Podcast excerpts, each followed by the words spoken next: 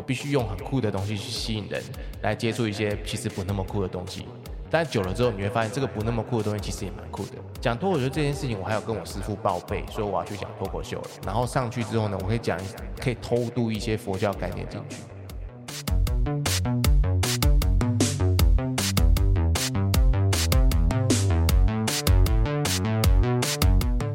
大家好，欢迎收听行销啪啪啪，我是你的 Podcast 主持人 T I N G Ting。今天邀请的来宾是我在工作上认识的好朋友，因为公司代抄客户的社群内容，那这个客户是属于文化事业的一部分，所以我有时候必须接触一些啊、台湾民俗啊，或是台湾信仰相关的的一些主题。那大家知道，其实虽然网络上好像你 Google，比如说妈周三或者什么各式各样的东西，好像很多很多的资料，好像哎，为什么还要特地？就是找人问呢，但是其实大家都知道，网络是可能会写错，或是根本是资料就是完全错误的。所以，当我们处理到这些这样子的主题的时候，为了慎重起见，我们还是必须要请教一些有学术专业的人员。那我今天的来宾就很高兴，就是在我制作客户的一些社群贴文的时候，就在台湾的信仰和民俗给了我非常多建议，给我很多帮助的好朋友。让我们欢迎作家。A K A 斜杠出家人，没有啊，这是我自己看，因为它实在太多元了。好，让我们欢迎作家唐默。耶，yeah, 谢谢大家，大家好，我是唐默。好啦，那因为你的个人经验实在太丰富了，所以我觉得你就自我介绍吧。好，就是 大家好，我是唐默。那我现在的主业是应该算作家吧，就是写东西的人，嗯，这样，然后。呃，在大学有教书兼课教书，然后在喜剧俱乐部、卡米蒂俱乐部跟二三都有时候会去讲脱口秀，讲 open mic，就是一个喜剧演员的概念。对，然后前几年也有在电视上有参加过演歌比赛，是个演歌歌手，业余的，都是业余的。对，然后。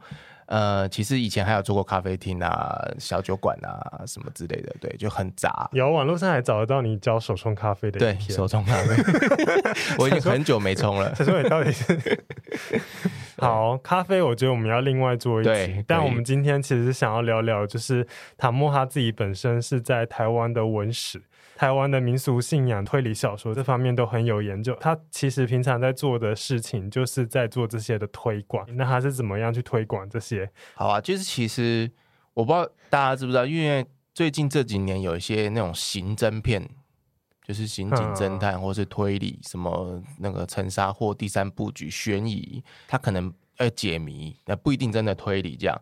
那这些片一直一直大量海量的出来的时候，其实我们其实，在台湾有一群人默默的，就是一直在做这样子的创作，不管是剧本或小说、推理作家或是犯罪作家。嗯，那这群人其实最早最早之前是有一个协会叫台湾推理作家协会。嗯，那今年应该是呃，要不要是不是要迈入二十年了吧？就是已经就是十几二十年的这样生根这样子。现在，然后每一年他们都会办，就是台湾唯一的推理小说。奖的比赛，嗯，那今年的九月二十号会颁奖这样子。那这个这个会背后的这群人呢，他们。聚集起来之后，慢慢慢，他们就一些能量，他们发散去做别的事情。像几年前有一个那个侦探书屋，就是东南亚唯一一间就是以推理、以侦探为主的咖啡厅跟书店，专门书店。那后来那个老板他跟他妻子结婚之后，他们现在在南投闲云野鹤那个店就不开了。就 那另外一波人呢，就是我们老板这一波呢，我们公司的名叫内容力有限公司啊，但是我们要打的品牌不是内容力，我们觉得打内容力没什么内容。嗯 我们就叫重大历史悬疑案件调查办公室，是。对，然后简称就叫疑案办，是。对。那我们想要打的这个品牌是疑案办这个品牌，嗯、就是把呃，只要是发生在本来是只要发生在台湾这块土地上的悬疑案件，我们都要拿来写，拿来做。嗯嗯、后来就是扩及到世界各地都可以写这样子，然后、嗯、呃，主要是以非超自然。现象的悬疑案件，就是太超自然的，我们可能就不会碰。那但是如果有一点点难以解释，但是还是在科学可以理解范围内的话，我们就会做一个整理在这里。简单来讲，就是像红衣小女孩，你们就不会碰。对，红衣小女孩我们就会碰。对啊，红衣小女孩的真相我们就会碰啊。就我们知道红衣小女孩她其实是当地一个中度智障的一个女 女孩而已。我不知道，不知道吗？你们不晓得这一段吗？因为我觉得我录音室定的时间有点太短，突然觉得好像可以聊个三小时。你们不知道这一段吗？她其实其实影片里面那个小女孩，她是当地的一个就是中度智障的一个人。然后后来这个节目爆红，小女孩爆红之后，其实当地的邻居对这件事情蛮火大，就是因为本来就没有什么关联的人，然后。又是个蛮可怜的家庭，结果被爆成这样子。你说那个电视台拿的那个影，对对对对录影带，其实那个根本不是，那是个人，不是模型啊，对，是那是个，人，那个是中度智障的一个人。然后因为他又中度智障，他们家又没有声量，没办法站出来讲说，就是我们是人，我们不是模型啊。可是他现在到现在网络上都还是这样子，对，所以哦，然后连电影都，所以就是。到都市传说本身，就它的雕真实性，也可能是你们一案办会想要对这个，我们就会想要去了解它，就是它怎么变成这样子的。嗯，好酷哦。对对对，那一案办我们这一波人呢，就是反正人来来去去。那我我后来是我是其实先加入那个推理作家协会，然后才认识一案办，嗯嗯、因为我其实是一个蛮我。我这样讲，你们应该都不会相信。我其实是个蛮保守的人呢，就是 你又是，其实我不太相信。如果大家可能，如果有因为我唐墨本身在网络上有发表一些一些评论或者什么，那如果大家可能之前如果有看过的话。应该会很难想象他是一个很保守的人，就是观念 观念上可能很保守。就是我以前完全，我以前对这东西就有兴趣，可是我完全没有去跟他们做接触，因为那个时候我还没有写推理小说，我推理小说还没有出版。嗯，我觉得没有作品的人是没有资格讲话的。嗯，所以我是等到出版了之后，像谁呢？没有作品又不能讲话的人，讲就话一直讲。目前好像大家都有出版了，好好哦，出版的门槛变低了，你知道吗？随便出一本书之后就跳出来讲话，这样像谁呢？一直在挖洞，就是啊，没有了，继续刚刚了。对，那就是我出版了之后就开始就接触加入推理作家协会，嗯、然后开始认识疑案办的人，然后就刚好去年他们就问我说要不要来做这个主编的工作，然后帮忙把这些。把这些内容看能不能把它更聚焦一点，然后甚至从这些故事案件当中去找到可以开发成影视或是漫画或是甚至动画的 IP。哦，所以你们有在做接触，比如说跟制作团队，或是帮忙申请什么补助案、影视的补助案，然后再找剧组合作。对对对，我们有固定的几个。哦应该说，老板老板有固定的几个人脉或是线，他们线头会去找这些东西。像他之前拍《遗物公堂》的时候，哦，《遗物公堂》也是你们对跟你们有关系的，《遗物遗物公堂》就是我们拍的哦，就是我们去找一一波人下去拍的这样。对，嗯嗯，那。可能宣传上，可能我就是宣传上可能弱了一点吧，要不然这部戏其实还蛮值得看的，对，而且又有金马影后的加持，这样，好像是公式发行的，对，公式发行的，对啊，嗯，对啊，那你自己的创作呢？可以介绍一下吗？我自己的话其实很杂，因为你如果去博客来上面搜寻的话，你会看到。我第一本出的书其实跟戏曲有关，嗯，我其实本来以前想要当一个剧评家，嗯、就看这个人演的好，这个人演不好这样。嗯、但后来因为我那种保守的观念，我觉得啊，我又不是真的能够翻跟斗打滚的人，我凭什么去给人家这样指手画脚的？看戏就当一个兴趣就好了。那推理小说的部分，就是在某一次的时候就发现说，我开始想要写小说的时候，我就觉得。那小说其实写下来，纯文学小说那时候学都学纯文学，就就觉得有点枯燥，嗯，就是一直在看自己的肚脐眼在说故事的那种写法，就是他不会去照顾人情啊、事故啊、人物安排、情节，比较现代主义的，对对对对对对。然后自观内心，对，然后后来有一点腻，有点腻之后就刚好看了松本清张，嗯嗯，对，然后公布美信这样，然后就。一步不回头了，就踏进去之后就再也出不来。而且而且哦，有趣的是，我在看的过程当中发现说，哦，以前很喜欢看的金田一跟柯南，嗯嗯、原来跟这个是有渊源的。嗯，原来他们都是有历史脉络。你知道江户川柯南为什么叫江户川柯南？因为江户川乱步吗？对。那、啊、你知道柯南为什么叫柯南吗？柯南道尔。对啊，你看你是不是很有梗？但是后来这个梗，这个梗不是他他首创的。嗯，江户川乱步这个名称。是一个作家吗？是爱德华，就是推理小说的鼻鼻祖，美国美国的作家，哦、对啊，嗯，爱德华乱爱德华可伦坡，然后他叫埃多卡兰博，他就把它翻成他自己的笔名。欸、我不知道哎、欸，我只知道江户川乱步是一个。但是他很有名的日本小说，但是他的笔名，但他把那 Edo Karambo 变成他自己的 Edo Kawarambo，所以他就挪用人家的名称。我就觉得这些人太有趣了吧，就是这个可能才是我对文学的想象。嗯，它其实是有一个背后的一个历史脉络，对对，而且是有趣的。然后我就开始写我人生的第一篇呃短篇的推理小说。是对，然后就拿到一个蓝洋，就是我去投文学奖，投宜兰的文学奖，后来就拿到散呃小说第二还第三吧，然后就觉得、嗯、哦，这样子的东西是可以得奖，在纯文学领域是可以得奖的，那我觉得嗯，那我就可以来试试看做这样子的尝试。对，就开始一路写推理小说跟历史小说，写到写到现在。是你的代表作《青藏主持》啊？目前能看到资料，看到它是从松本清藏这个名字来的。对，那它其实是非常深刻的结合台湾的一些历史，嗯，台湾的过去的可能是悬案，或者是台湾的一些填调，嗯，成果。那其实透过推理小说这种这种类型小说的情节，去把这些台湾的故事写出来。那我觉得这个是我自己也。觉得很有兴趣的，因为像我之前在看，比如说像美国影集《美国恐怖故事集》，嗯，它其实里面就是很多，比如说像塞勒姆审判或者什么。其实当我们在看这些国外这些剧作家或者什么，他把这些他们自己国家或者他们自己以前的那些东西拿出来重新再写，我们台湾人都觉得很很自然或怎样，但是。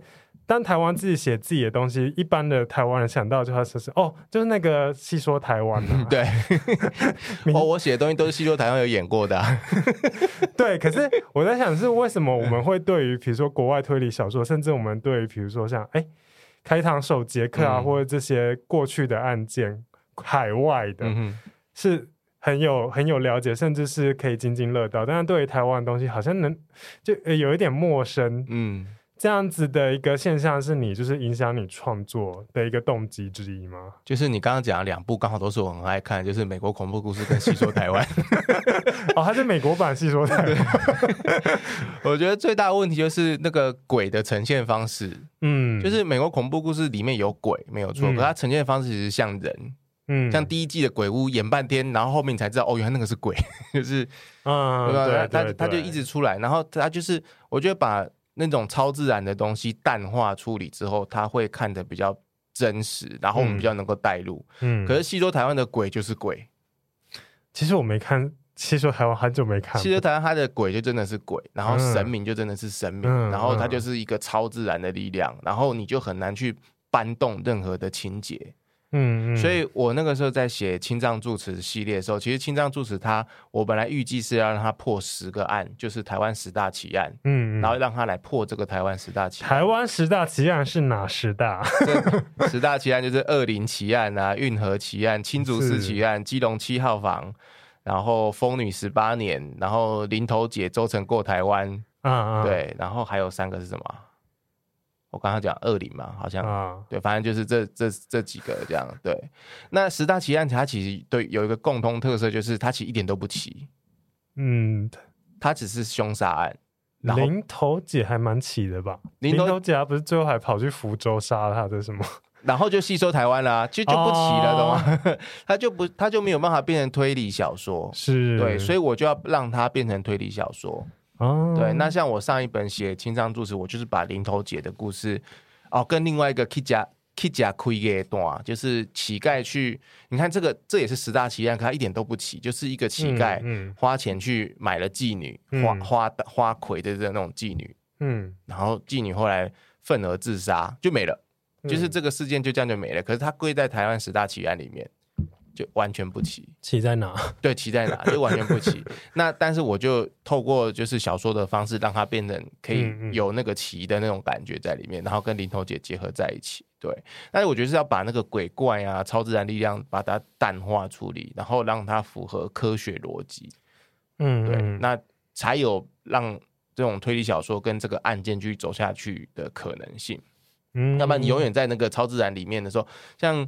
有一个案，就是呃，我之前有在那个 Clubhouse 有讲过，就是有一个案子叫二零奇案，就恶灵奇案，它只是大它的大纲其实很简单，就是有军中同袍，嗯，然后他们其实是做军夫，就日本时代的军夫，嗯嗯，所以地位很低。嗯、那他们。一同回国之后呢，他们就回国之回到台湾之后，他们就决定要一起做生意。嗯，他们就开始做生意啊，做生意。结果，呃，刚好某甲可能赚的比较多，某乙赚的比较少。然后后来某乙跟某甲就说，嗯、不然我们去哪个地方，然后买更便宜的偷刀，然后来可以大赚一笔这样。结果他们就走到荒郊野外恶灵的地方，然后某乙就把某甲杀掉了，然后就把他埋在荒郊野外。哦，为什么他要杀他？偷啊，因为他身上有现款。哦，买东西嘛，他以前都是带现款，你看你无法理解嘛，对不对？很多嗯，我杀人可以拿到什么呢？买偷刀也多少钱？对，很多钱呐、啊。哦，因为是一一整个货柜，对，是大货柜，拉到九州去，对，然后就把他杀掉，就把他身上钱抢抢走了。哦、但这个案子在那个年代的刑侦手段是不可能破案的，嗯，嗯就是没有监视器，也没什么，是不可能破案的。嗯、那但他还是破案，他破案的关键是因为后来日本警察听了台湾人的说法，就扮鬼下某乙。嗯，然后某乙说啊，是我做的，就这样。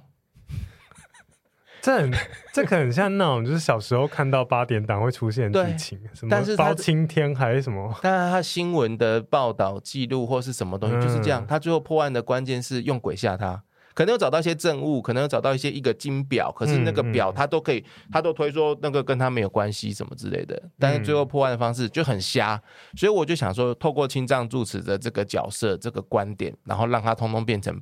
不要那么瞎。哦，对。就是真的是讲一讲刑事犯罪，真的去呃，可能是探讨一个人的心理，嗯、或者是真的去训练说观众或者是读者，他对接下来的情节，或他可以掌握哪些细节去做一个推理这件事情，对，而不是诉诸一个很像是就是有一个非常的厉害的人来解答，然后就哇，或是戏剧性的手法，你，你不觉得我们台湾的那个就是民众都很？敬仰包青天是一件很可怕的事情吗？哦，这都就是直接显示在我们的民主政治上，这个可以另外开一个，什么都要包青天，然后什么都以为选上了谁，然后就哇，然后都一定要台湾赞赞赞，对，狗头铡 救国主哎，救世主来了，嗯，对啊，尚方宝剑。当你完成的你的推理小说之后，你有做过哪些事情去宣传这些事情？你说宣传？哦，就是像像上这个节目啊，或者在疑案办工作，嗯嗯、或者是我任何在讲课的现场的时候，嗯嗯、我都会把这个实案拿出来讲。然后我我其实也很常拿美美国恐怖故事拿出来讲，就是 我今年其实后来没有上，但是我有投一个叫做一个剧本，嗯嗯、叫做《福尔摩沙恐怖故事》，嗯，就是仿照美国恐怖故事的方式，然后构思了大概有一二三的三季的那种概念吧。对，嗯嗯、那我觉得就是。其实可以把一些台湾曾经发生过的事情，或是地点，嗯、然后让它做一个，就是完全重新的改编跟改写，但是是根据这个地点去、嗯、去做。那其实我遇到的，其实，在做的时候，其实有遇到一个麻烦事，就是像我写青藏，我明明是历史的东西，我去投历史小说奖一定不会过，因为它太不历史。嗯，那有时候我因为陷到陷入了那个历史的叙述跟那个解释的时候，投推理小说的时候又不太亮眼。嗯，因为推理小说现在他们推理小说现在想要看到的是那种，像之前有一有一年得奖的是那个 ETC 杀人事件。嗯，就是他想要利用现代科技，ETC 不是开过去就自动扣款嘛？嗯，那根据你自动扣款的时间，然后来抓嫌犯是谁？哦，真的可以这样？真的，他们小说 小说就呈现这样子啦，就是他只要有那个记录嘛，那个扣款是有记录的嘛，然后他就根据那个记录的时间，然后来抓你的不在场证明，你几点的时候在高速公路上面，嗯、然后几点的时候回到家。现在推理小说比较喜欢看到这种东西，而不是日治时代。然后没有监视器的情况下，嗯、莫名其妙杀一个人，然后我怎么样用古时候的方法，又没有电话，我要通报一个东西，还得走路走到他家才可以通报。对，这个就在推理小说的推广上又有点困难，所以我等于是双重夹击。然后我就变成是要自己想办法，哦、真的要把这个人物的形象做得再更好一点。对，嗯，就是在人物的刻画上去做，对对对，然后他们就觉得说，嗯，那这个就是这个品牌这样子。对，那一案办本身呢？因为我觉得我刚才问题好像不太精确，我应该是要问的是说，嗯，我们都知道台湾其实有很多丰富的历史，那我也知道台湾的推理小说都有一定的成果，那但是读者不知道，或是一般大众不知道，嗯嗯，所以就是行销嘛，我们要把这些东西行销出去。那目前一案办还有你自己做过哪些的尝试呢？就是把这些东西真的是推到消费者的面前？因为书市很低落啊，然后阅读率又不高，对，所以我们都有尝试过，就是书还是一样会出，小说还是会出，但它就是一个，它就是一个中轴线的概念，嗯，然后它左边右边可以去各自去发展，嗯，跟这个书可以完全不搭嘎，但是是以这个书为发想当素材的作品，就是我现在在写一个，我现在手边正在写的一个。它不算推理，它算心理刑侦的小说的故事。嗯，对。那但是我这个故事在写的同时，其实我们老板找了呃编剧的剧组也在编同一个故事的剧，但他要我们两边可以各自去发挥，就是我不用参考他，他不用参考我。哦，很有趣耶。对，就是我们可以编到七八成的时候再互相讨论，是不是要互相怎么样去影响对方，或者是怎么样去修比较好，但是。剧不一定要照着小说编，嗯嗯、小说也不一定要照着剧编，因为我们都知道剧照着小说拍会发生什么事嘛。最近每、嗯、每个周末都可以看得到那个惨剧，就是我们要看六个礼拜的惨剧，这样对。哎、欸，这我不方便讲。好哦，对不对？就是就是改编要让它自由一点啊。嗯，对。那如果说呃，然后我们老板他最近也有接接洽那个漫画家，嗯，嗯就台湾的漫画家。嗯，然后就是想把它画成，就是几个短片画成漫画，嗯，对，然后看是用网页式的漫画还是什么样，因为那个台湾人最近看漫画，我不知道是不是同温层厚，你们有看《女巫集会》吗？北投女巫，我有看第一季，嗯，但第二季我一直还没看，我想，因为我是想要，我就是不喜欢等的那种人，嗯，我都喜欢那种等他出馆再看，吃完我再看，对对对，所以我现在是等那个。等就是他出完我再看，这样、嗯、就是还蛮多人在看北投女巫的嘛。是对，那因为他第一季就是抄女巫集会抄的太严重，那个影子太重，哦、所以、啊、所以我第一季看完之后，其实第二季就有点意兴阑珊这样。嗯、对，然后但是我们都觉得说这其实是一个好方向。对，在在整个媒体社群来说，这是一个好方向，它可以有话题性，对，而且它比较容易进入，因为对于对于一般人来讲，漫画还是比小说文字基本上一般会是比较。吃得下去，吃得下去，但是它承可以承载的东西也不会说，因为它是漫画，就就是进击的巨人，就是为我们来示范了一个动画和漫画是如何承载了非常丰富的 哲学或者是一些批判性的思考。思考。对啊，那我觉得这都是好方向。那我们疑案办也就是都会朝各式各样去尝试，甚至呃那天老板还出钱让我们几个员工去玩那个那叫什么？剧本杀、哦，线上剧本杀哦，他让我们去体验一下剧本杀在干什么，然后看一案办里面有没有什么案件是可以做成剧本杀的。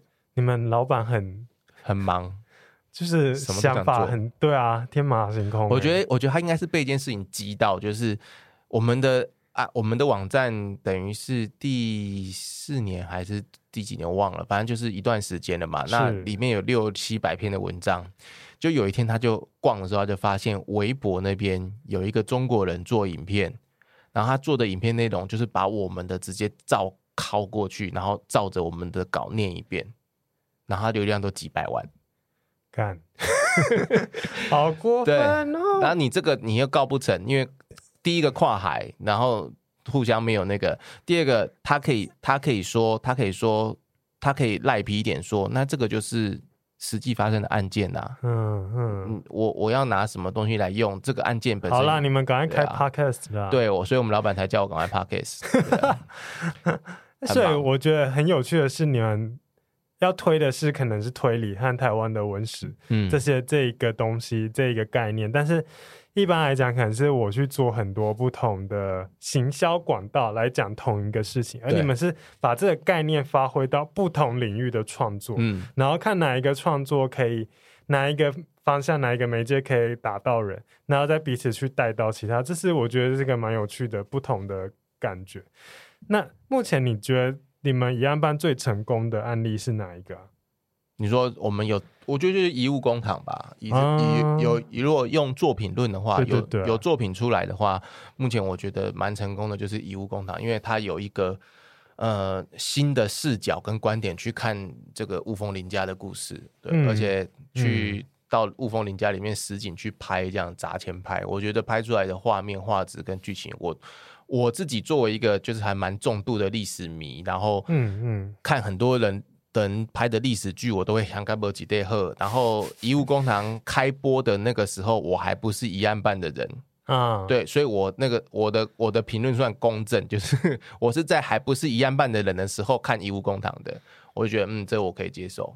对，所以我觉得这个就是一个还蛮代表作的作品。你自己觉得，就是当你在从事这些推理之后，你觉得必最常遇到的困难是什么？就是针对大众来讲，你觉得台湾的大众哦。我自己的推理，我自己做的推理，还是说整个推理界的推理文学的这个？呃，就你的观察，整个推理界好了。因就我的观察，整个推理界的话，像我有个学弟很机车，每次我跟他推任何推理小说跟推理片的时候，然后他第二句问他，所以凶手是谁？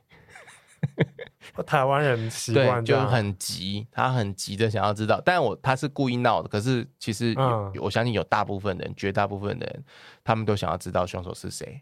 像我昨天，我昨天莫名其妙就二刷萨满诶，就是我会看，就莫名其妙就刷了两遍，就是朋友跟我约，然后我自己先去看一遍，朋友约。嗯、那我觉得，我觉得我刚好走出戏院的时候，都有听到那种俄语，就是他们觉得看不懂。嗯嗯，然后我觉得看不懂就会直接被他们评为是烂片，然后他口碑就会开始掉。那推理小说也是一样，推理作品也是一样，你如果让他让他觉得他没有办法。信得过你的推理，所以会有没有凶手的推理小说？没有凶手的推理小说，有有人写过这种，或是凶手很多啊？哦，凶手很多，然后他根本就不是有没有凶手的问题啊。像东方快车谋杀案，嗯，对，他有没有凶手呢？他有啊，可是他们算不算凶手？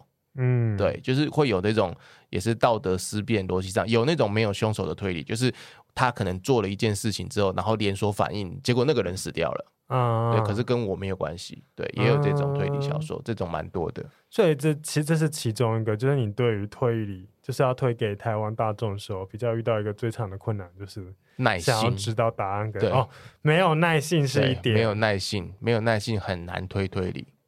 嗯。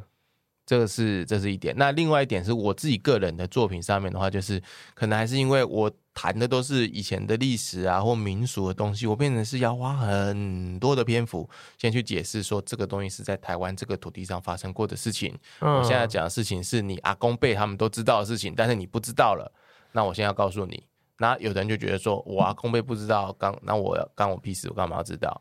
那这也对啊，这也是我觉得刚刚会提到美国恐怖故事集的这个例子，或会会觉得很有趣的事情，就是当我们可能真的是有些人可能真的对塞勒姆审判或者什么开场首节课非常的有兴趣，甚至也有在听相关的一些 podcast 或什么，会去找资料什么。但是当他们面对台湾自己土地上的事情的时候，突然就是哎，哦，so what？嗯，那这这个点是我觉得应该就是呃，台湾文史在推广的时候一个很大的一个困难点。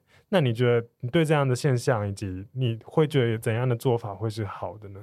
我觉得要从教育上改变吧，就是变很沉重的问题。就是吕杰不是有说嘛，就是几千里外的事情你如数家珍，是，对啊，就是台湾一直有这个现象。那我其实也是开始做推理小说，我讲讲实在，我自己也是开始做推理小说之后才，呃。很认真的去看待什么十大奇案啊、民俗啊什么的，嗯、然后、嗯、呃什么跟妈祖绕境啊，然后什么王爷宫什么的，我都是大学以后大概到硕士左右的时候才开始认真去看待、嗯、去了解这些东西。嗯、那有很多很多人其实他们国高中可能家庭环境可能就就就就就住在那个路线上面，所以他们早就已经耳濡目染，对他们很熟的东西。嗯、那我我是我是到硕士班之后，呃，我们那个道场里面就是有一个师傅，就是师兄，他就是说，因为我那时候跑去日本玩嘛，然后去日本玩之后就去拜日本的庙啊，嗯、然后回来之后，然后我就有一天我们在闲聊说。跑到日本玩，然后去日本好几间庙这样子巡礼，有一个什么洛阳三十三观音，有三十三间庙在京都，嗯、然后就跑啊跑啊跑，然后那个我们就开玩笑，大家就在聊，然后那个师兄就说啊，就问我说，那你没有去过妈祖绕境？我说没有，啊说你就讲这个金标起行，就是庙很近，你就不会想去它，你就不信这个东西，你就信到很远很远的东西。然后想想想也对，好像给别人起信，就开始去认识妈祖、王爷公这些东西。对，嗯，那可是投入进去就发现说，它其实会勾起你那种求知欲望，就会开始。把网络的地图打开啊，把历史的东西打开，然后去了解说到底是怎么一回事。像一个连友，他们最近在贴那个鹿耳门妈祖的，他们有传统有个十二庄扎里僧，嗯，然后他说他对土城子不是很了解，最近才开始了解，然后终于知让他知道说扎里僧的分布大概是怎么样。嗯，对，那大家其实都是在这种爬树的过程慢慢去理解。我觉得读者或是听众或是观众，其实就是。他们可以善用我们整理出来的这种地理，我觉得用地理去了解是很方便。你善用我们整理出来的地理，然后你去推，你就知道说这个地方曾经发生过这件事情，或者这地方以前叫做这个名称。嗯，然后你就可以跟你现在的生活可以有比较好的同步化。对，像塞勒姆的那个东西，我也是看了看完女巫集会之后，我就去 Google 塞勒姆嘛，然后 Google 完之后，我就他。它有那个地名啊，然后你就去 Google 地图，你就把它打开，嗯、打开之后你才知道哦，原来这一块常常在讲新英格兰，新英格兰原来是这一大块区域叫做新英格兰，然后这一大块区域当时就是清教徒，嗯、然后就开始陷到美国历史里面去，嗯、然后你就陷进去的时候，我就发现说，不是只有女巫集会的这个重点，就是丽英宅里面的鬼屋都集中在这一块。嗯，就是他们那故事好多是重叠在这个地方，所以他们其实是有一个很深的脉络在。对，就是那可，可能不是闹鬼，可能那对，因为因为我现在怎么讲，就是我现在跟你一样，其实我们蛮算是同文层的，嗯、我们都已经是过了这个阶段，就是对对对，被台湾的历史或民俗那个，我们已经被打开这个开关。嗯、那可是我们要去怎么打开人家的开关呢？可能要靠。动画、漫画 或地图、图片，我觉得图片很重要，嗯、要靠图像、图像式的东西，然后让他们去做一个记。像李火珍的那个上色写真啊，啊，拍了很多日治时代的照片嘛，还有张哲生他也拍了很多那个以前的照片，嗯、你会发现那个底下的那个那个反应反应是很轰动的，对，那。那些人，我我还有一个很不好的小习惯，就是我在脸书上面看到人家的脸书账号，我都会点进去看一下他是。哦，我也会，就客户客户的那个粉砖，然后他们来来骂人的，我就点进去看一下，你是什么货色？对对对对，我我都会做这种事情，然后我就会发现他们在那个张哲生或是李火真的那个下面点赞或留言的人，然后。其实绝大多数都没有所谓的什么文史素养或者是兴趣或背景，他真的就是被那个图片跟照片吸引，嗯嗯、他觉得这就是我生活的地方。哦，原来以前长这样，好惊讶。嗯、然后他就觉得对这个地方有一个认同感。哦，所以图像是用图像来说话，其实是一个很重要的事情。对对对，因为像我们可能都是我们都受过一些人文科系的训练，那这其实是被迫从文字，嗯、那当然会一些，所以后来反而是因为。这样子的关系，我我们现在在，我现在想我自己啊，我反而是因为台湾文史的一些训练的关系，我反而是看到某一些东西，是因为它有台湾文史的概念，我就是我们我的那个历史是反过来，对对对，而我被它吸引，而不是一半，嗯、但是其实。我觉得这可能也是呃文史工作者嘛，或者是我们这些想要推广一些台湾文化或者一些历史文化的人的一个需要想的是，他们并不是因为这个东西有台湾文化、台湾历史，嗯、所以我去喜欢它，我开始知道这个东西有什么，嗯、而他们是他们要做的是，他看到这个东西之后，呃。对台湾文化或台湾历史有兴趣，对，那所以我们如何用这个方式去设计出一个东西？像刚刚你讲了一样，办其实做了很多事情，它、嗯、是戏剧或者是漫画，嗯、或听起来是要出桌游了吗？对，应该是明年的事情。就对，就是各式各样大家会有兴趣的东西，但是就是用这个内容进去带。对。那你自己的观察，的确是开始越来越多人想要了解台湾本身的发生的故事啊、土地的历史等等的。现在也越来越多团体，嗯嗯，真的在做这件事情。嗯嗯、那就目前来讲，你觉得哪些的团体，你觉得是说做的算是雅俗共赏，或是他专业也有，可是他的专业程度跟他的流行或是声量都是同样的兼具的？嗯、哪些是你欣赏的？就是那个吧，北地艺吧，台北艺台北地方艺文工作室。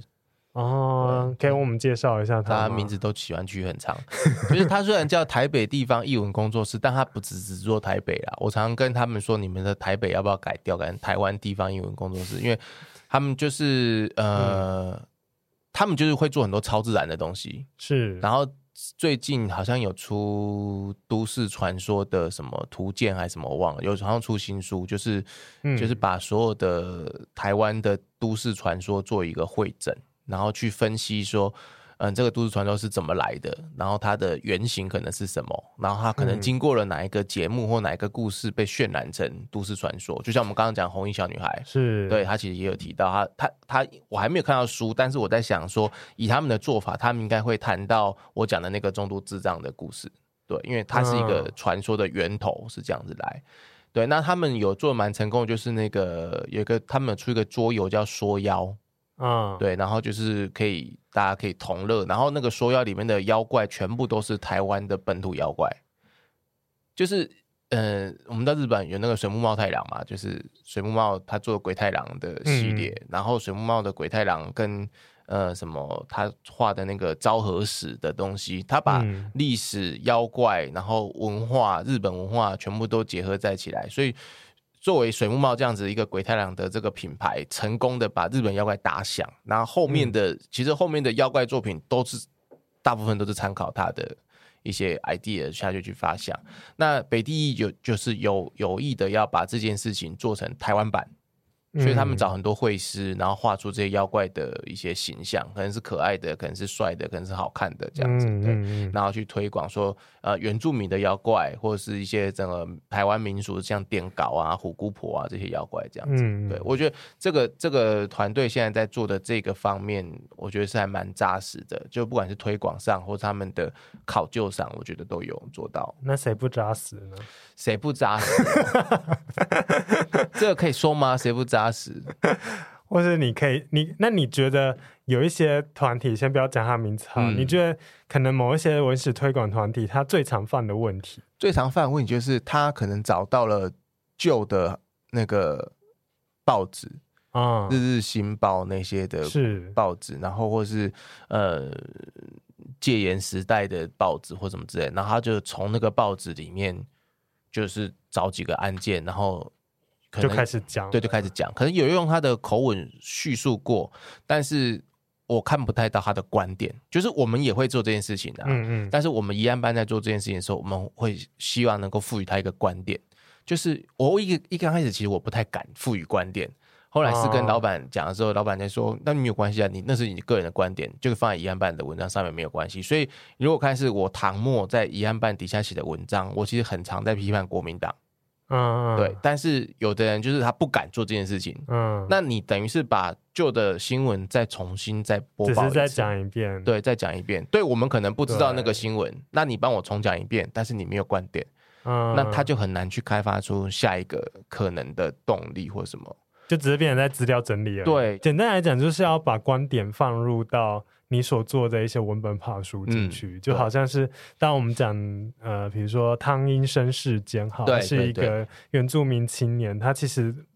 受到了不平等的对待，嗯、但如果你只是讲这个事件本身，哦，他杀了他雇主，嗯、但是你没有看到背后那个结构性的，可能是当时的原住民族面临的一个困境，还有都市跟乡村资源不平等，跟着种族歧视各种各样的东西，嗯，那就只是一个把这个史料再重新讲一遍，那是哦，对，那其实有时候，比如说我之前也会听一些犯罪类型的 podcast 节目，那我就是也不喜欢那一种，就是。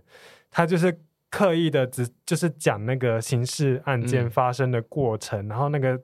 手法多残忍或什么，嗯、但是其实有时候我们会更想要去知道，呃，比如说美国八零年代的一个这这个社会为什么会导致这样子的一个凶手去做这件事情，比如说 Nice Stalker 或者是谁谁谁这样子，嗯、反而会会更想要听说在这个犯罪事件本身背后他有哪一些事情。那但我们在讲故事的这个人，他又是用怎样的观点去重新讲？因为没有观点的东西，的确会。就少了一个嗯灵魂嘛，我不突然不知道怎么讲这件事。还有，其实有有几个网站，就是你知道，你点开他的网站，你就看到他就是贴一堆那个以前简报的黑白简报的那个东西嘛，就一直贴那个简报。他就是照那个简报故事，他可能用文学手法讲过一遍，可是没有观点，我就觉得有点那个。像我们有一个对，有个专栏，我们有一个就是以前就是记者专门在写的一个专栏，帮我们宜安办写的，就是呃台湾黑道名帖，嗯，就专门写以前台湾的黑道。嗯，然后他都会写到一些十大枪击要犯，嗯，但是我们共同的共识，他的共识跟我们刚才也都一样，就是为什么那个年代有这么多黑道，为什么这么多枪杀绑票，嗯，就是因为有十大枪击要犯的公布，嗯，你一天到晚政府在公布十大枪击要犯，这些黑道就觉得以登榜为荣，懂吗？所以我杀一两个不够看，我一定要做干一票大的。我要像跟张喜明一样，我一定要像跟陈进信一样。那我登了榜之后才有面子。那我们就把这个观点写进去我们的文章里面。哦，我突然想到，我之前刚刚讲到 Nice Talker，然后我听那个 Podcast 节目，他就说。这个是不是为什么我们要给他取一个这么帅的称呼呢？我们不能叫他什么夜晚的阳痿者什么之类的，这样大家就不会想要去效仿他，就不会去崇拜他。对，对，对，为什么会到最后还有那个他还有女粉丝跑到监狱想要跟他结婚或干嘛？休息一下，好物推推。你喜欢蜂蜜吗？不管是冰凉的蜂蜜柠檬水，还是法式吐司淋上满满蜂蜜，都超级过瘾。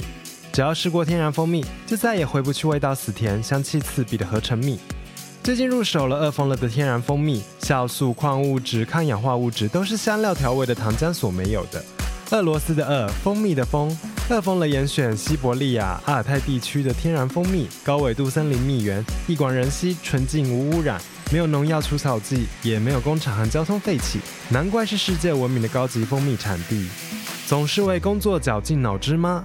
快用饿疯了的蜂蜜滋润被榨干的自己吧！俄罗斯天然椴树蜂蜜、俄罗斯天然高山蜂蜜，还有礼盒装，送人也很可以。商城输入专属折扣码 T I N G H E R E，Ting Here，让我在这里帮你省钱，消费享全馆八八折优惠。上网搜寻“饿疯了”，俄罗斯的饿，蜂蜜的蜂。而且我昨天才看到一个新闻，嗯、就是像那个基隆的中原祭刚过嘛，嗯、那基隆中原祭它就是有其中一个很重要的一个放水灯桥段，就是放水灯。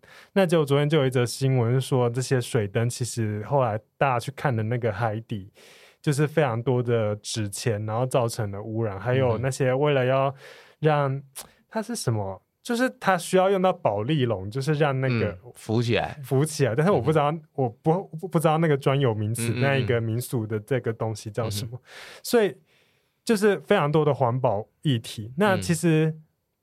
嗯我觉得在民俗推广的时候，是不是也很常遇到一件事情？就是我觉得这个社会常常会可能有一些可能旧有的传统，它的确是会对环境带来非常大的灾害。嗯，比如说像是可能是放天灯，或者是烧金纸的议题。嗯、那我们其实都可以看到，这些议题发生之后，台湾会出现一个就是对于台湾的传统或者怎么去非常鄙视，就是。严厉斥责他落伍这件事情，可是我相信，就是对于我们这些爱好台湾文史人，一定觉得这些重要的文化资产，好，它应该不会永远都是跟社会的进步是对立面的吧？嗯、那我们要去怎么样面对这些现象？以及我们要怎么样跟大众沟通这件事，或者是说，我们要做什么事情让大家知道说，其实民俗它跟一个社会的进步，它绝对不会是对立面。我觉得，呃，如果是针对环保这个概念，然后来指责或是来讨论，呃，烧纸钱啊，或者是中元祭啊、嗯、这些东西，其实我觉得这其实这个观念，这个观念听起来很顺，这个逻辑听起来很顺，没有错。嗯、但是他们在指责这件事情的时候，我觉得他们应该要先指责美国的圣诞节的那个购买。就是圣诞节的那个那个哦，它不是有一个礼拜的那个疯狂折扣的假期，嗯、然后感恩节也有一个疯狂折扣的假期。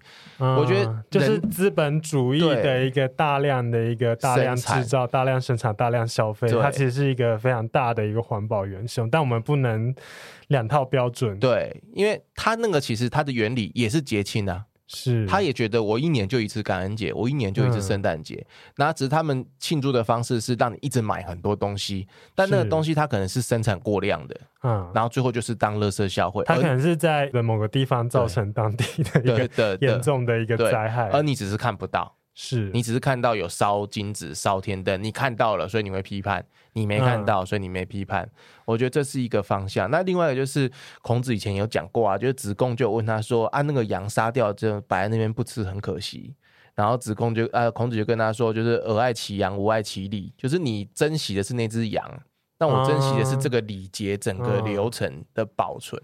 哦、嗯，对，所以我觉得民俗上其实他们也可以做一点点的四步的这种这种。”可以说退让或是调节，像你刚刚讲那个，其实我之前就是觉得放水灯，以前有也会有注意到说，它那些东西烧出去，然后那个东西残留在大海，那你随便找一个海国外的海洋专家来看，一定都是给我们打不及格的嘛。是，可是你回去想哦，放水灯又不是现在才有放，以前就有放啊。那以前的东西怎么不会留下来？因为以前是用环保的材料。对。其实他应该要走回以前的那个竹子或纸的东西，送出去烧完干净了，然后生物可分解，就解决这个问题啦。嗯，还有烧香也是啊，这烧香不是像龙山寺鲁不都封了啊，不给烧香，然后都说会有什么 PM 二点五啊，然后会致癌什么的。那因为那个香的品质是差的啊，嗯，那个香的品质本身有掺化学的东西或是香料、人工香料，所以它烧的就不好啊。你如果烧纯的东西，纯、哦嗯、的沉香或檀香，它不会有这些问题啊。嗯，而且纯的檀香反而还很贵。对啊，对啊，对啊，大家还要带花很多钱，然后买在家里点。对啊，香氛一样所。所以我觉得，就是民俗上，民俗的人士他也不能说啊，政府一直在控管他，政府一直在干嘛干嘛弄环保议题来压制他。嗯、民俗的人也要去思考说，我们是不是应该让我们这些的这些的原物料。走回古时候真正那种淳朴、传环保的那个，像那个我我们家以前我们家住宜兰圆山嘛，然后以前我阿公那个年代他们会养猪公，然后就养在我们家的猪公是养在我们家，我们家一个三合院是，然后旁边一个边间就养猪公，那我们家以前是没有厕所的，就是那个厕所那个位置就是养猪公，嗯，然后。猪公就是我阿公照顾，照顾到了之后，然后神明生日就送出去杀掉，然后就是献给神明什么之类的。然后那一头猪公是我我看的那头猪公是我阿公，因为他后来身体就不行了，所以是最后一头猪公。然后杀完之后，那个位置就改改成浴室厕所，我们家就终于有厕所了。然后看的那个猪公的我的那个印象，跟我现在看到的那个猪公印象其实完全不一样。就是以前的猪公就真的是就是。喂他们吃抵押菜或者是什么什么东西，然后饲饲料也有掺着，然后把它养肥。现在是用灌食的，现在是是为了要让它以前大概一两百斤就已经是很厉害的神猪了，现在是要冲到两三百斤，然后现在是要请专业养猪户整天灌啊，然后那个我觉得那个跟当初养猪工的那种概念是对完全是不同的，对，变成是一种。很耗名耗力的那种行为，对啊，所以本身民俗的质变的问题也是要必须去探讨的。对，真的不一定是传统就是不好，因为其实有时候其实原本的传统它可能根本就是不会对这个社会太造成多大太大，对对，对，太大的一个损伤。而且刚才讲到赛猪公，我也在想是感觉以前的那种听起来那个以前的这种赛猪公，想是其实是对于一个。养猪的人的一种荣誉的肯定吗？哦，你把这只猪养的很好，嗯、然后献给神明，就赞你是好的养猪户，这样。而且大家可以分析那个肉畜牧技术的一个肯定。那现在就是有点已经到这纯粹是为了追求一个数字上的厉害或者什么，对，然后反而去虐待这个猪。以前像我阿公他们等于是就是做做产郎嘛，就是农户，所以是农家或养猪户。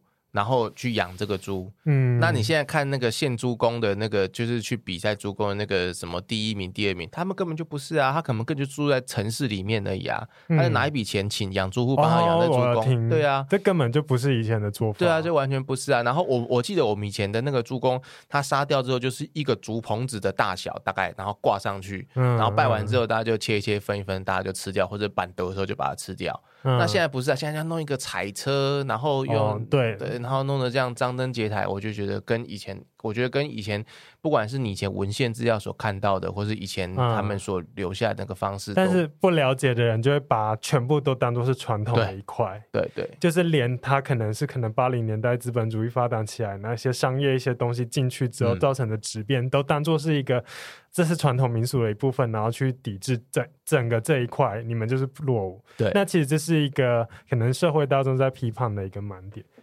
所以可能要做的事情就是。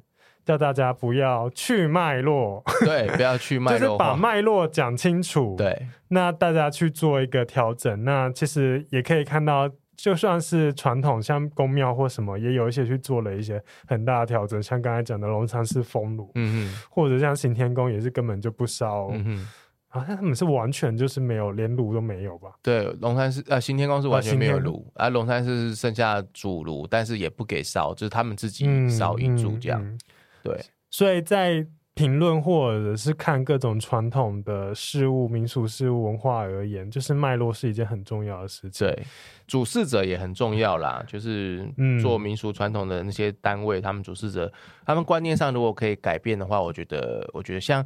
像今年农历新年的时候，我有去保安宫解签呐，当解签志工。嗯，然后我就跟保安宫的那个董事长就有聊，我就发现说他们的 idea 跟想法就是很清楚的。嗯，就是我们要有民俗活动，我们一样会捧灰塞，我们一样会那个，但是我会照着环保的概念、文化的概念、传承传承的概念去做。然后像他们捧灰塞不是会放烟火嘛？嗯，他们放烟火很好笑，就是。放烟火，放一放，放放放，然后它就会忽然停住，通通都不放。那为什么？因为上面会有飞机经过。哦哦，那是飞机的航道，航道航道，它就停下来，然后飞机过来之后，然后再继续放。对，你就看到，就现代跟传统，他们是可以融合在一起的。对，然后保安宫他们会比较特殊，他们会请那个歌仔戏团去演一个月的戏。嗯，那其实它就是一个经济活动啊。嗯，它就带动了一个经济的那个脉络活动。我觉得而且他要去跟这个东西做结合，而且表演艺术团体就不用去跟政府领纾困。对，对，对，对他，他他需，我觉得你在做这种宗教事务或民俗事务，你你需要去跟现代做一点交代，你要跟现代有点交代，嗯、对，很重要。好啦，我觉得大家希望还是大家可以多喜欢一下，呃，多去了解一下台湾自己本身这块土地发生到的一些事情跟一些文化，它其实是有一些。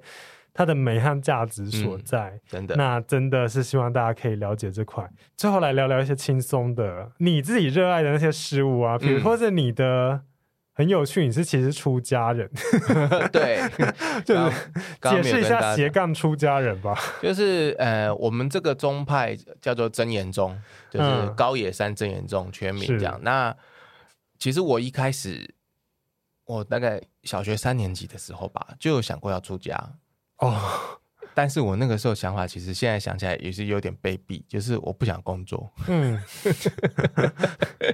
出家人不出家人不用工作啊，就是那个工作对我来说不算工作，嗯、懂吗？嗯、就是念经啊、法会啊，对我来说那个很轻松的事情，嗯、对，感觉不像工作。然后就是、嗯、后来就发现，好像不能这样子出家，这样出家发心不对。对啊，对，应该要利益众生，但是我又没有办法真的出家，因为我有这么多事情想做，我又要写小说，我要干嘛干嘛干嘛，那、啊、我又要社会运动，又要跑到街头上面去支持同性平权什么的。后来就认识了这个日本这个宗日本佛教这个系统之后，就发现，哎，他们日本佛教的和尚，我们常常说他们是什么吃肉的和尚、酒肉和尚，啊、但其实我觉得。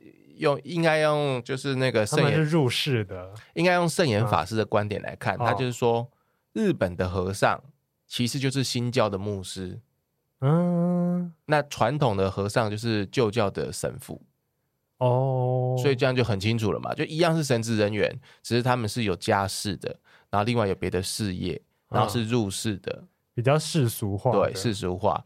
那我们我们道场，我们道场在台中，然后我们道场也是我们的那个师傅也是说，就是希望我们每个在修行的人，我们修行的每一分钱都是自己去赚来的，嗯，嗯，而不是跟人家怎么现在跟你结缘，那个画个缘 多少钱，然后干嘛？因为我如果现在，因为它其实是一个心理心理学概念哦。你看，我现在跟你画缘，假设我给你画五十万，嗯，然后说我要盖一间庙。嗯，那你会是不是觉得你五十万给了我之后，我应该就要保你长生不死啊，阖家平安啊，福和利禄？然后如果你有点不顺的话，你是不是就来找我？然后就会希望我帮你修一个什么法，给你一个什么东西，你就开始会绑架我，你知道吗？哦，用情绪勒索的方式这样绑架我，那我的修行就会被你障碍。啊、对，那我也在障碍你。嗯，对，所以我如果可以完全不谈金钱，我自食其力，我自己自自作自得这样子做，那你就没有人可以管我啦。嗯，嗯，那日本佛教其实有点偏向这样，他们就是自己去去想办法开发财源。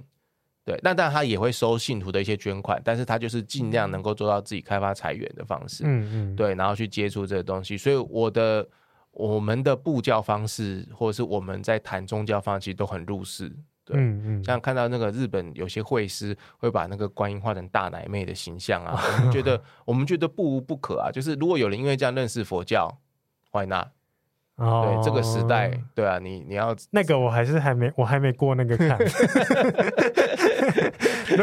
如果有人把妈祖画成大奶妹，我有啊，已经有了啊。我我可能还是有点没办法接受。已经有人把妈祖画成大奶妹了，可以想象啦。毕竟其实她其实妈祖也是个少女，对啊，未婚少女哎。她好像是十六岁开始展现法力嘛，对啊，然后三十岁二七岁哦，二七升天这样，对啊。好，那演歌跟脱口秀呢？演哥跟脱口秀的话，就是。呃，其实我从小就有表演欲嘛，就是很明显的表演，嗯、就是小时候看布袋戏的时候啊，布袋戏的手不是以前都这样子嘛，嗯，对，然后我就喜欢学布袋戏的手，嗯、然后就是学布袋戏讲话，然后跟阿公阿嬷看歌仔戏，跟外公看京剧，然后小时候就对这种表演的东西很有兴趣，对对，然后到了国中的时候，就有一次就看红白。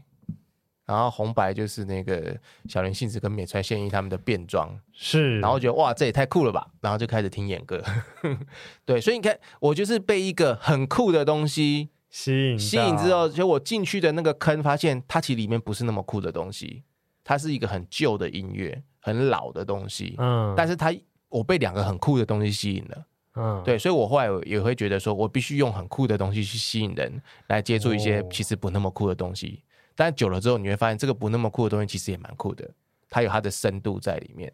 那去讲脱口秀也是因为讲脱口秀这件事情，我还要跟我师父报备，说我要去讲脱口秀了，是我出家之后才想到的事情。因为我觉得我可以讲脱口秀，然后上去之后呢，我可以讲，可以偷渡一些佛教概念进去。嗯，那他们就会认识哦，原来佛教是这个样子。像我很常讲的一个段子，其实很简单，就是说你们知道你们每天念的阿弥陀佛。你们每天在听的那个大悲咒是，然后 Om Mani Padme h o m 其实所有的这些咒语经文，他们只有一个意思而已。什么意思？就是去你的极乐世界，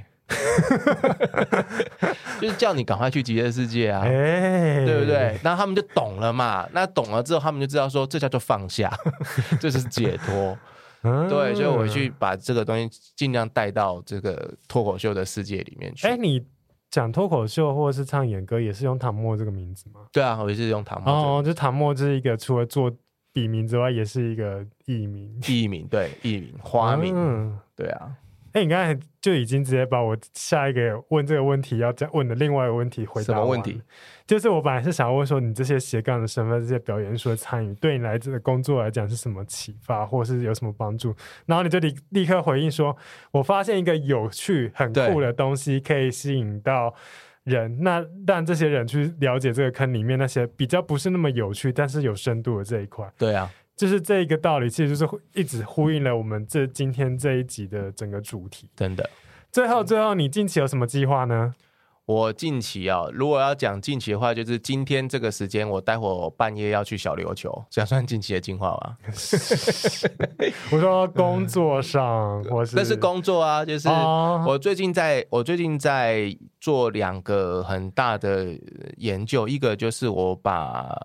我就是已经有人研究过了，但是我要再自己重跑一次，就是要把那个荷兰时代荷兰人留在台湾的一些足迹，嗯，跟一些地方去做一个拍照，然后做一些整理。然后他们有去小琉球，他们有去小琉球，小琉球那边有个地方叫乌龟洞，乌鬼洞。那为什么叫乌鬼洞？就是因为荷兰人追杀原住民，追杀到那个地方，然后把那个村屠村，然后所有的就是原住民就死在那个洞里面。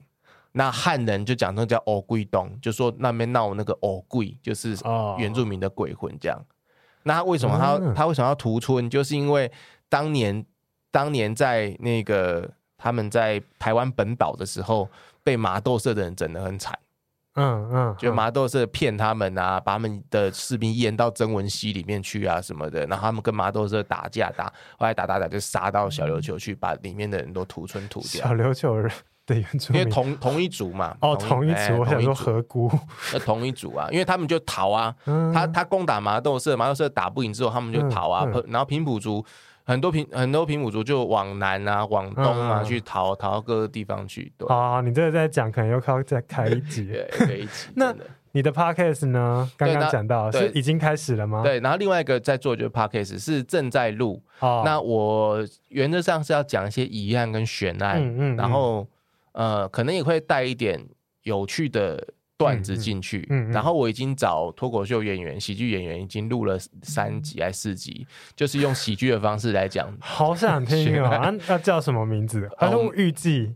预计叫喜剧谋杀。喜剧谋杀好，对，不要不要中途改名哦。应该不会，应该不会，对，因为录都已经录好了，就我已经讲喜剧谋杀了。对，好，那其他有什么地方可以找到你的跟你的作品呢？或是你的一案办的相关的东西？脸书吧，脸书粉专，脸书搜寻唐墨，唐墨就有很多，唐墨就会分享一案办的东西，就是一个看起来像是昆剧吗？还是对对，我大头贴，对，一个昆曲的大头贴，好。那一案办就搜寻一案办就可以找得到，对，就可以找得到。好哦，今天非常谢谢唐墨讲了这么多很有趣的事情，我现在已经很期待你的 podcast。喜剧谋杀，对，而且刚才讲的台湾十大奇案，感觉也可以出一系列。对，它其实可以出，对啊。好哦，今天非常谢谢大家。那喜欢我们节目，欢迎到 Apple Podcast 留下五星评价。那在各大社群平台搜寻“行销啪啪啪”，应该也可以找到我。呃，Facebook。Instagram 而已啦，好啦，那今天就到这里，谢谢大家，大家拜拜，拜拜。